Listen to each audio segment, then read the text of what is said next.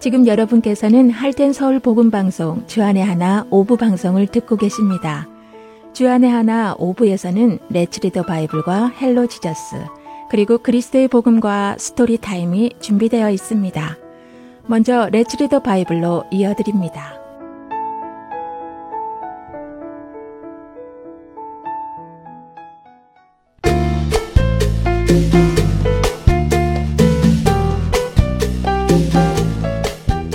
애청자 여러분 안녕하세요. 레츠리더 바이블 진행의 박재필입니다. 예수님 당시 바리새인들은 하나님의 율법을 열심히 지켰습니다. 특별히 그들은 하나님의 율법을 잘 지키기 위해 자신들 스스로 또 다른 계명들을 만들었습니다.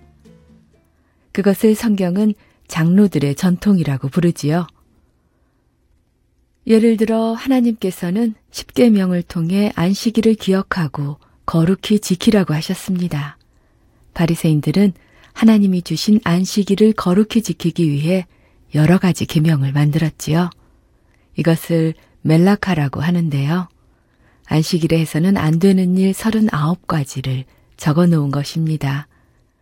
여기에는 씨를 뿌려서는 안 된다는 것이나 밭을 갈아서는 안 된다는 계명으로 시작하여 추수하기, 타작하기, 까부르기, 반죽하기, 빨래를 비틀어 짜기, 매듭을 매거나 풀기, 바느질하기, 선긋기, 알파벳 두 자 이상 쓰기 등까지 정말 많은 것들이 적혀 있지요. 이것들은 하나님이 만들어주신 율법이 아니라 하나님의 율법을 지키기 위해 바리새인들이 다시 만들어낸 명령이지요. 바리새인들은 자신들이 만들어 놓은 이 명령들을 어기는 것을 곧 하나님의 율법을 어기는 것으로 생각했습니다. 방금 알려드린 대로 바리새인들이 만들어 놓은 이 명령 안에는 추수를 하거나 타작을 하거나 곡식의 알갱이를 까부르는 일도 해서는 안 되는 일에 포함되어 있지요. 그런데 오늘 우리가 함께 읽을 마태복음 12장 1절에 예수님의 제자들이 이삭을 잘라 먹는 일을 하는 것입니다. 읽어볼까요? 그때 예수께서 안식일에 밀밭 사이로 가실새 제자들이 시장하여 이삭을 잘라 먹으니 예수님의 제자들이 밀밭 사이를 걸어가며 이삭을 잘라 먹은 것은 바리새인들이 정해놓은 명령 중 추수하지 말기, 타작하지 말기, 까부르지 말기에 명령을 어긴 것입니다. 그러니 바리새인들이 어떻게 생각했을까요? 마태복음 12장 2절을 보지요. 바리새인들이 보고 예수께 말하되 보시오 당신의 제자들이 안식일에 하지 못할 일을 하나이다. 그렇습니다. 바리새인들은 즉시 예수님을 찾아가 따집니다. 예수님의 제자들이 안식일에 해서는 안 되는 일을 했다고 말이죠. 그런 그들에게 예수님은 말씀하십니다. 마태복음 12장 7절의 말씀입니다. 나는 자비를 원하고 제사를 원하지 아니하노라 하신 뜻을 너희가 알았더라면 무죄한 자를 정죄하지 아니하였으리라. 하나님의 율법을 지키는 것은 좋은 일입니다. 그러나 그 율법을 지키려는 이유가 하나님을 사랑해서가 아니라 율법을 지킴으로 스스로 의롭다고 생각하기 위해서라면 그 율법을 지키는 목적은 잘못된 것입니다.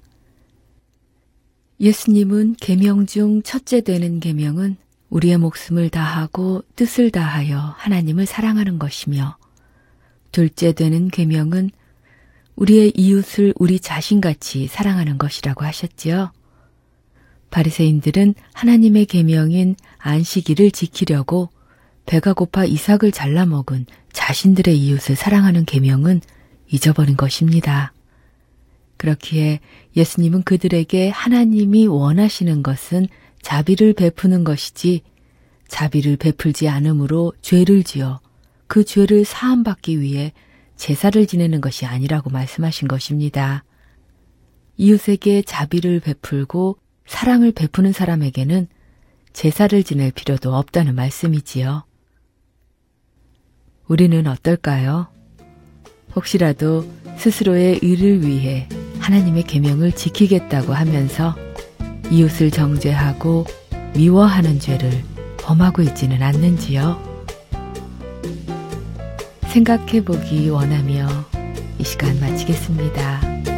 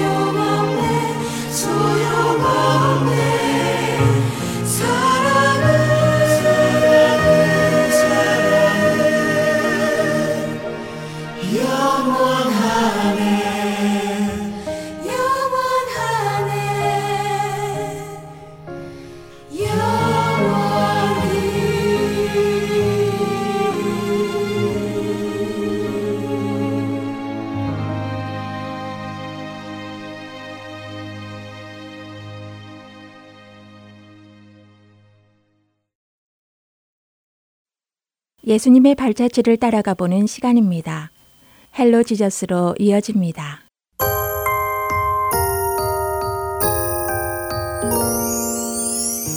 애청자 여러분 안녕하세요. Hello Jesus 진행의 김민석입니다. 예수님을 따르던 제자들에게 예수님의 십자가 사건은 말할 수 없는 절망과 슬픔을 안겨 주었습니다. 모두들 충격에 휩싸였고 예수님의 열한 사도들은 두려움에 뿔뿔이 흩어졌습니다. 그러나 그런 그들에게 더 충격적인 소식이 들려옵니다. 예수님이 장사된 무덤을 다녀온 여인들이 예수님의 시신이 사라졌다고 말하는 것입니다. 하지만 시신이 사라진 것이 아니라 죽으셨던 예수님께서 다시 살아나셨다는 것이었습니다. 부활하신 예수님께서는 무덤에 가장 먼저 찾아온 막달라 마리아를 만나 주셨습니다. 예수님을 만난 마리아는 슬픔에 잠겨 울고 있는 제자들에게 달려가 예수님의 부활의 소식을 전해 주었지요. 그러나 그 소식을 듣고도 제자들은 예수님의 부활을 믿지 못했습니다. 심지어 무덤으로 달려와 빈 무덤을 확인하고 돌아갔던 베드로와 요한조차도 말입니다. 그런 그들을 위해 예수님은 부활하신 몸으로 친히 제자들을 찾아가 주셨지요. 그리고 엠마오로 가던 두 제자들을 만나 주셨습니다. 부활하신 예수님께서 만나 주신 제자들의 이야기. 오늘 스토리를 통해 만나보겠습니다. 예수님께서 부활하신 그날, 예수님을 따르던 자들 중 두 제자가 예루살렘을 떠나 7마일 정도 떨어진 엠마오로 돌아가고 있었습니다. 슬픈 표정으로 예수님의 죽으심을 이야기하며 걸어가고 있던 제자들. 그런데 그때 그들 곁에 누군가가 다가옵니다. 바로 부활하신 예수님이셨습니다. 하지만 두 제자는 자신들 앞에 다가선 예수님을 보고도 그분이 예수님이신지를 알아보지 못했지요. 이때 예수님께서 제자들에게 말씀하십니다. 지금 무슨 이야기들을 하고 있는 것이요? 어, 사흘 전 예루살렘을 떠들썩하게 한 그 사건에 대해 이야기하는 중이지요. 예루살렘을 떠들썩하게 한 사건? 그게 무슨 사건이요? 아니, 당신은 사흘 전 명절 동안 예루살렘이 없었어? 어찌 그 이야기를 모른단 말이오? 아, 나사렛 예수님에 대한 이야기를 모릅니까? 거참 안타깝게 그지없는 일이 일어나고 말았지요. 예수님은 하나님과 모든 백성들 앞에서 행동이나 말씀에 능력 있는 예언자이셨습니다. 아, 그런데 대제사장들과 바리새인들이 그분을 넘겨주어 사형 선고를 받게 하고 십자가에 못 박지 않았겠습니까? 우리는 그분이 이스라엘을 구원해 주실 메시아이신 줄 알고 잔뜩 기대했었는데 그렇게 허망하게 죽고 마시다니 에이 아니 그런데 말입니다. 그렇게 예수님이 사흘 전에 죽으셨는데 아 글쎄 오늘 새벽에 예수님을 따르던 어떤 여자들이 무덤에 갔던 모양인데 예수님의 시체는 보지 못하고 돌아와서는 천사가 나타나 그분이 살아나셨다고 말하더라는 것입니다. 뭐 우리 제자들 중에 몇 명도 무덤에 갔다고 하는데 정말 여자들이 말한 것처럼 무덤에 돌이 옮겨져 있더랍니다. 예수님의 무덤 안에도 시신이 없었다고 하고요. 하지만 그들은 예수님을 보지는 못한 모양입니다. 도대체 어떻게 된 영문인지 참 너희는 참으로 어리석고 선지자들이 예언한 말씀을 그렇게도 믿기가 어렵다는 것이냐? 그리스도가 영광을 받기 위해서 그 전에 이런 고난을 받아야 하는 것을 잃지 못했느냐?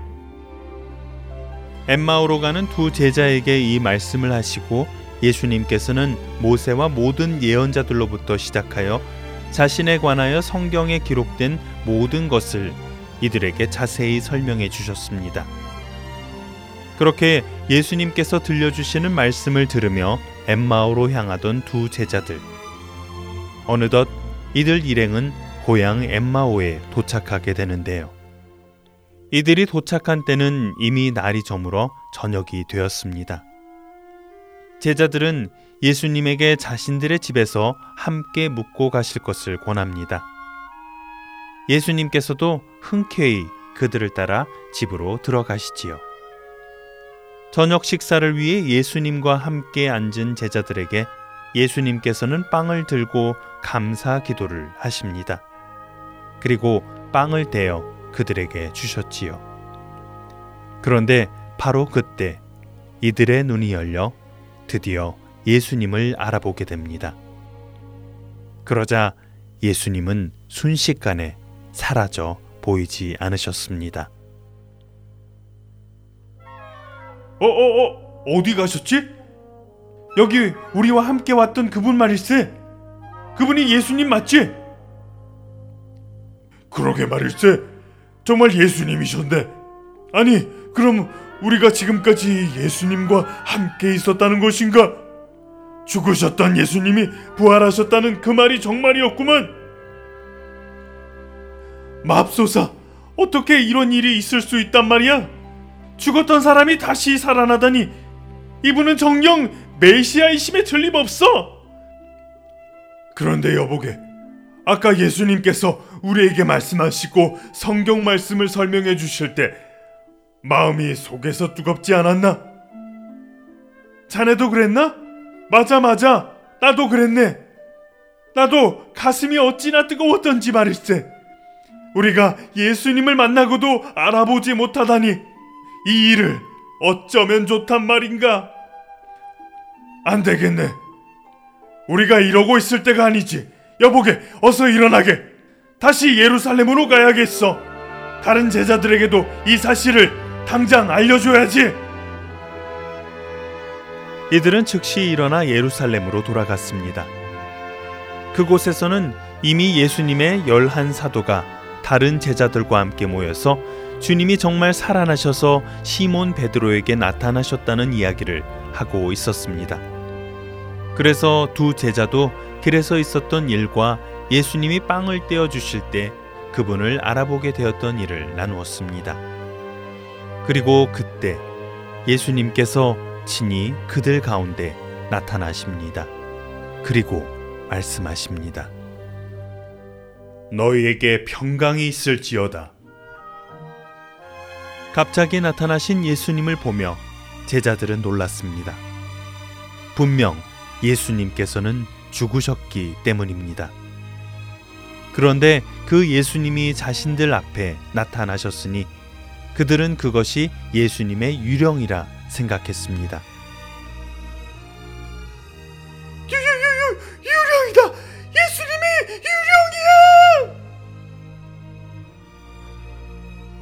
그들이 두려워하는 것을 아시고 예수님은 말씀하셨습니다. 어찌하여 두려워하느냐?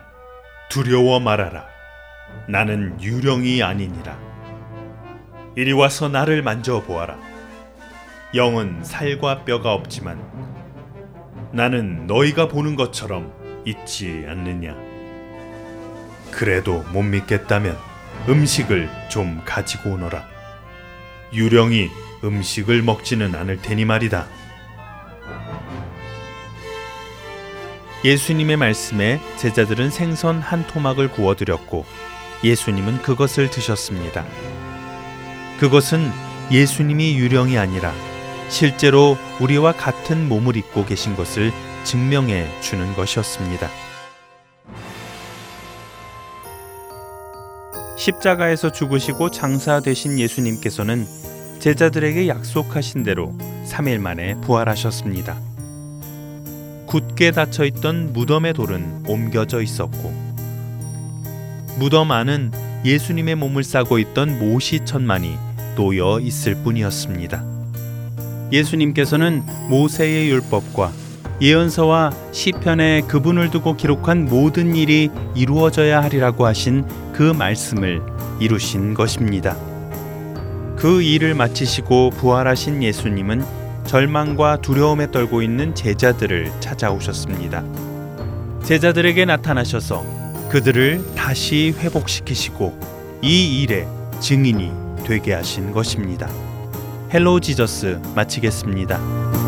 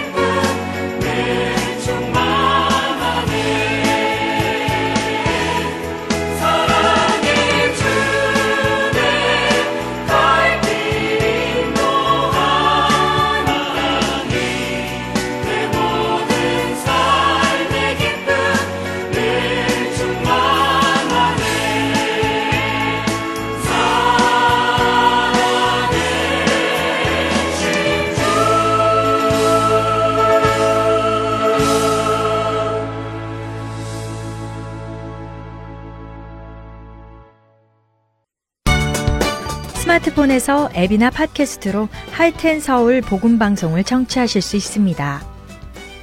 아이폰을 쓰시는 분들은 앱스토어에 가셔서 할텐 서울이라고 입력하신 후 다운받으실 수 있습니다. 안드로이드 폰을 사용하시는 분들은 플레이스토어에서 같은 방법으로 다운받으시면 되겠습니다. 팟캐스트 사용자들은 검색창에서 할텐 서울 방송을 검색하신 후 다운받으시면 됩니다.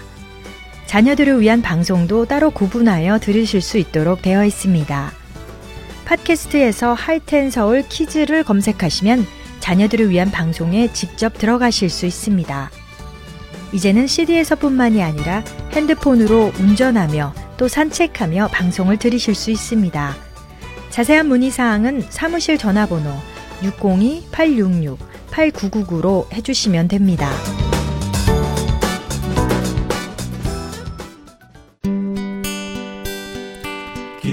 소식 사랑으로 땅끝까지 전하는 아랜소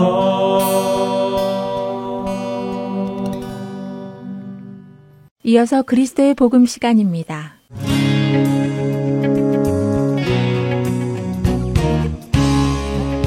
애청자 여러분 안녕하세요. 그리스도의 복음 진행의 최승진입니다.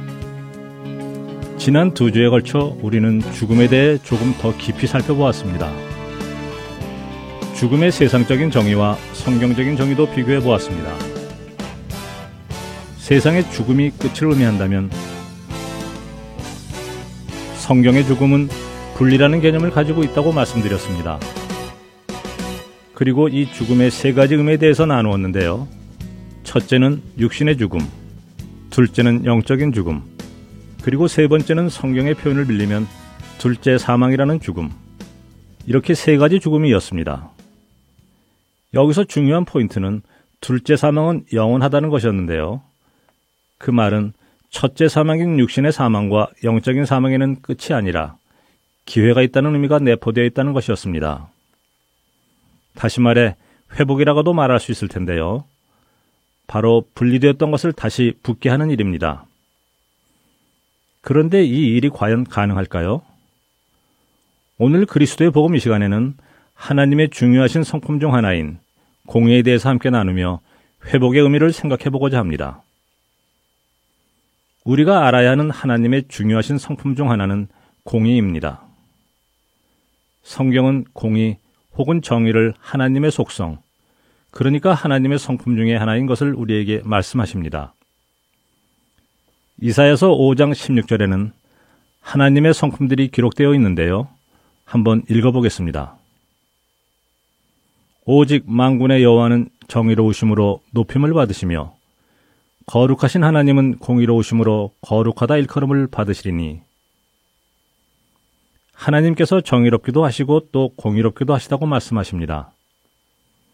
사전에서 공이라는 뜻을 찾아보면 공평하고 의로운 도이라고 표현합니다. 이것을 성경 사전에서 찾아보면 공이란 옳은 것, 공평한 것, 경건한 것이라고 표현하고 있습니다. 그런데 세상에서 말하는 옳다, 공평하다라고 하는 것과 성경에서 말하는 공평은 조금 차이가 있습니다. 예를 들어 보겠습니다. 과자가 여섯 개 있는데 세 사람이 공평하게 나누자고 하면 우리는 어떻게 할까요? 한 사람이 두 개씩 똑같이 나눌 것입니다. 우리는 보통 공평이라고 하면 어느 쪽으로도 치우치지 않는 것을 말합니다. 그런데 공평에는 또 다른 의미가 있습니다. 또 다른 예를 하나 들어보죠. 공평한 저울이란 어떤 저울을 말하는 것입니까? 그것은 물건의 무게를 정확히 나타내는 저울을 말하겠지요. 어느 것을 가져다 무게를 재어도 다 똑같은 숫자가 나오는 것이 공평한 것이 아니라 1파운드를 달면 1파운드, 5파운드를 달면 5파운드 나오는 것이 공평한 저울인 것입니다. 그래서 하나님께서는 이스라엘 민족에게 너희는 저울과 공평한 추와 공평한 계량 도구들을 쓰라고 레위기에서 지시하십니다. 속이지 말라 하시는 것이지요. 그래서 하나님이 공평하시다, 공의로우시다 하시는 말씀 속에는요, 선을 행하는 자는 상을, 악을 행하는 자는 벌을 주신다는 의미도 들어 있는 것입니다. 그리고 이것은 해도 되고 안 해도 되는 것이 아니라 하나님의 성품이시기에 반드시 그렇게 하셔야 한다는 것입니다. 공의의 하나님께서는 진리의 하나님의 말씀이 왜곡되고 대적받고 그 기준에 도달하지 못하게 된 일에 대해서 심판자로서 정의를 행하셔야만 하시는 것입니다. 죄는 벌로, 선은 상으로 말입니다. 그런데 인간은 죄를 지었습니다. 그래서 하나님께서는 그 죄에 대한 벌인 사망을 선고하셔야만 합니다. 하나님께서 만일 그 죄를 심판하시지 않으신다면 하나님은 공의의 하나님이 아니신 것입니다. 그리고 그것은 곧 하나님의 모든 질서가 무너지는 것을 의미합니다. 하나님이 하나님이 아니시게 되는 것이죠. 이 공의의 실현은 다른 표현으로 회복이라고 할 수 있는데요. 이 회복은 잘못된 것을 다시 바로잡는 의미를 가지고 있습니다. 그렇다면 처음에 우리가 나누었던 것처럼 하나님의 말씀이 굽어지게 된 이 일에 과연 회복이 가능할까요? 하나님의 입장에서는 단순하게 죄를 지은 사람을 사망으로 처벌하시고 또 하나님을 반역한 사탄과 그를 따르는 천사들, 그리고 거기에 쓰임 받은 뱀, 이 모두를 사망이라는 벌로 처벌하시면 모든 일은 끝납니다. 그것이 공평한 것이지요. 죄를 지은 자는 벌을 받고 사라지고 죄의 삭은 사망이라는 하나님의 말씀이 공의롭게 공평하게 이루어지는 것입니다. 그런데 하나님께서는 왜 그때 바로 그 일을 하지 않으셨을까요? 왜 하나님께서는 그 정의를 실현하시는 일을 잠시 미루신 것일까요? 그것은 하나님의 성품 중 오래 참으시는 성품이 있기 때문입니다. 죄를 미워하시는 하나님께서 하나님의 영광을 위해 오래 참으신 것입니다. 그리스도의 복음 다음 이 시간에는 공의의 하나님께서 어떻게 이 공의를 실현해 나가시는지에 대해서 함께 나누어 보도록 하겠습니다. 한 주간도 공의의 하나님, 오래 참으시는 하나님의 성품을 생각하며 그 은혜를 기억하는 여러분 되시기 바랍니다. 다음 시간에 다시 찾아뵙겠습니다. 안녕히 계십시오.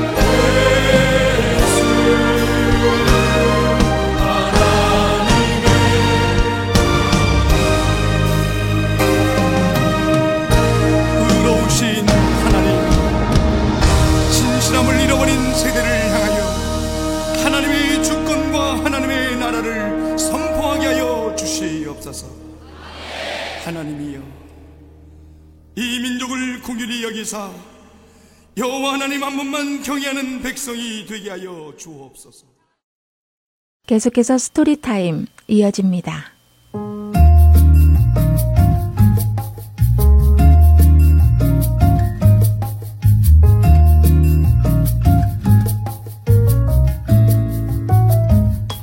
애청자 여러분 안녕하세요. Story Time 진행의 최강덕입니다. 오늘의 스토리는 버려진 cash register에 있던 돈을 그냥 갖지 않고 경찰에 돌려주었다가 더 큰 보상을 받게 된 아이들이 진짜 보물이 무엇인지에 대해 깨닫게 된다는 이야기입니다.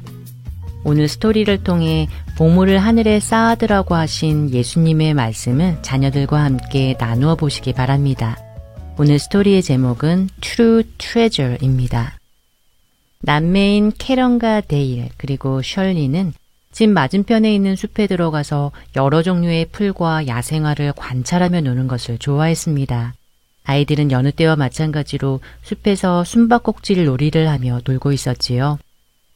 그러던 그때 아이들은 숲에 버려져 있는 cash register를 발견하게 되고 그 안에는 여러 개의 동전이 5불 넘게 들어 있었습니다.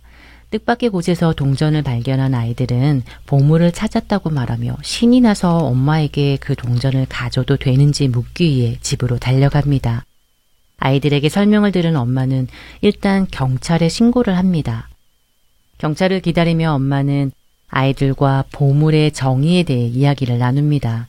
단순히 돈뿐만 아니라 우리가 사랑하는 가족이 보물이 될 수도 있고 오래된 우표를 수집하는 것을 좋아하는 사람에게는 그 우표들이 보물이 될 수 있다고 설명해 주시지요.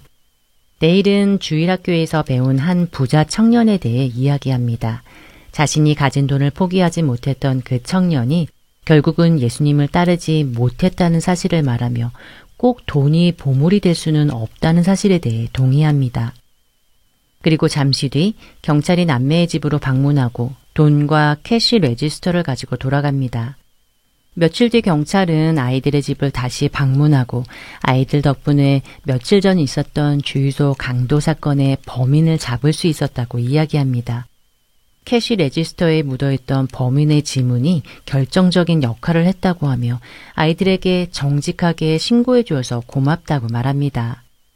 아이들은 5불어치의 동전을 다시 돌려받을 수 있는 것이냐고 묻지만 경찰 아저씨는 동전을 가져오지 못했다고 말씀하시며 대신 주유소 가게의 사장이 아이들에게 보상금을 주었다고 하시며 200불을 건네주십니다. 큰 액수의 돈에 아이들은 깜짝 놀라면서도 무척 기뻐했습니다. 아이들은 처음 자신들이 찾은 오브러치의 동전도 큰 보물이라고 생각했는데 정직함의 대가로 받은 200불에 비하면 아무것도 아니라고 말합니다. 엄마는 아이들에게 정직하게 행동하면 보상을 받는다고 이야기해 주지만 보상은 늘 돈이 아닐 수도 있다는 것도 알려주십니다. 때로는 우리가 천국에 가기 전까지 받지 못할 때도 있다고 설명하시며 마태복음 6장 19절에서 21절의 말씀 너희를 위하여 보물을 땅에 쌓아두지 말라. 거기는 좀과 동록이 해하며 도둑이 구멍을 뚫고 도둑질 하느니라. 오직 너희를 위하여 보물을 하늘에 쌓아두라. 거기는 좀이나 동록이 해하지 못하며 도둑이 구멍을 뚫지도 못하고 도둑질도 못하느니라. 내 보물 있는 그곳에는 내 마음도 있느니라. 라는 말씀을 알려주십니다. 정직은 하나님께 영광을 돌리는 일이며 그 누구도 빼앗아 갈 수 없는 보물을 얻는 방법이라고 설명해 주시며 영원히 가치 있는 것이라고 일러 주십니다. 엄마의 설명을 들은 아이들은 주유소 가게를 도둑질한 사람을 위해서도 그가 하나님을 만날 수 있도록 함께 기도하자고 말하며 오늘의 드라마는 마칩니다. 찬양 한 곡 들으시고 스토리타임 돌아오겠습니다.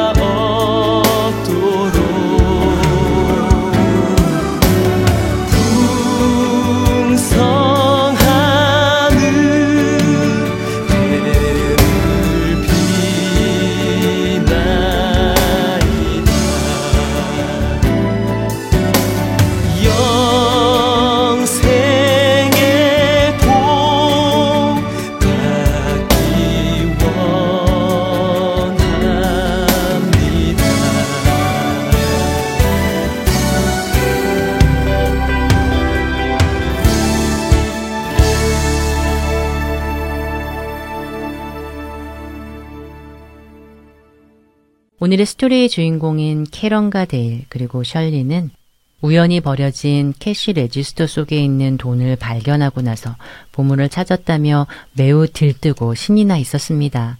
아마 이 돈으로 자신들이 갖고 싶었던 물건을 살 수도 있고 원하는 곳에 쓸 수도 있다는 생각에 기분이 좋아졌을 테지요. 그러나 그것을 경찰에게 돌려주어야 했을 때 아이들의 기분은 어땠을까요? 아마 실망이 되거나 돌려주기 싫은 마음이 들었을 수도 있을 것입니다. 하지만 그 결과 주인공들은 처음에 주웠던 돈보다 훨씬 더 큰 돈을 reward, 상급으로 받게 되었지요. 처음에 돈을 발견했을 때와는 비교할 수 없는 기쁨과 만족을 얻게 된 것입니다. 하나님께서 주시는 상급도 이와 마찬가지입니다.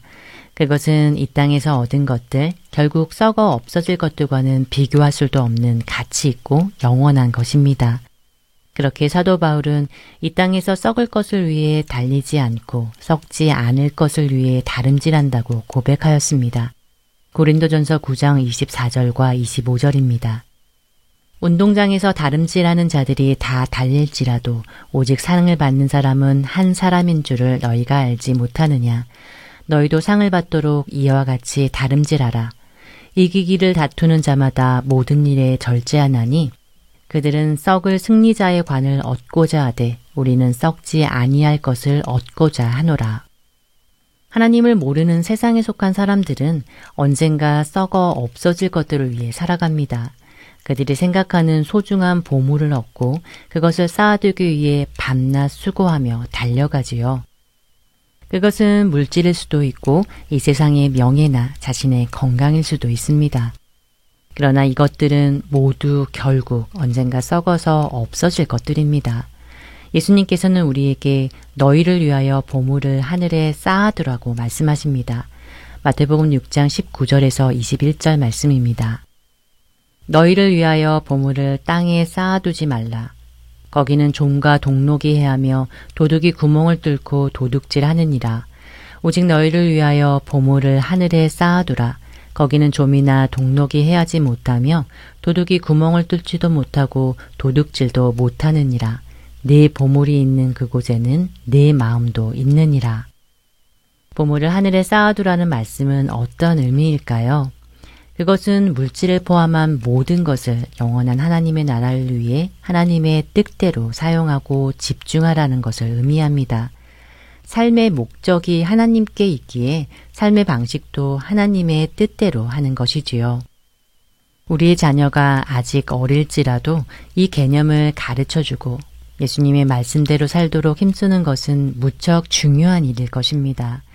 자녀들에게 보물을 하늘에 쌓아두는 것은 어떻게 하는 것일지 함께 생각해 보시기 바랍니다. 욕심을 버리고 내가 가진 것을 친구들이나 어려운 이웃과 나누는 것, 복음을 전하는 것 등등 우리 각자에게 주시는 성령님의 말씀에 귀 기울이는 시간이 되시기 원합니다. 자기를 위하여 더 많은 물질을 쌓고 자기의 이름을 내고 이 땅에서 건강하게 오래 사는 것을 가치로 여기는 이 세상 속에서 우리와 우리의 자녀들이 보물을 하늘에 쌓아두라고 하신 예수님의 말씀대로 살며 영원한 하나님의 상급을 받게 되길 소망합니다. 스토리타임 마치겠습니다. 안녕히 계세요.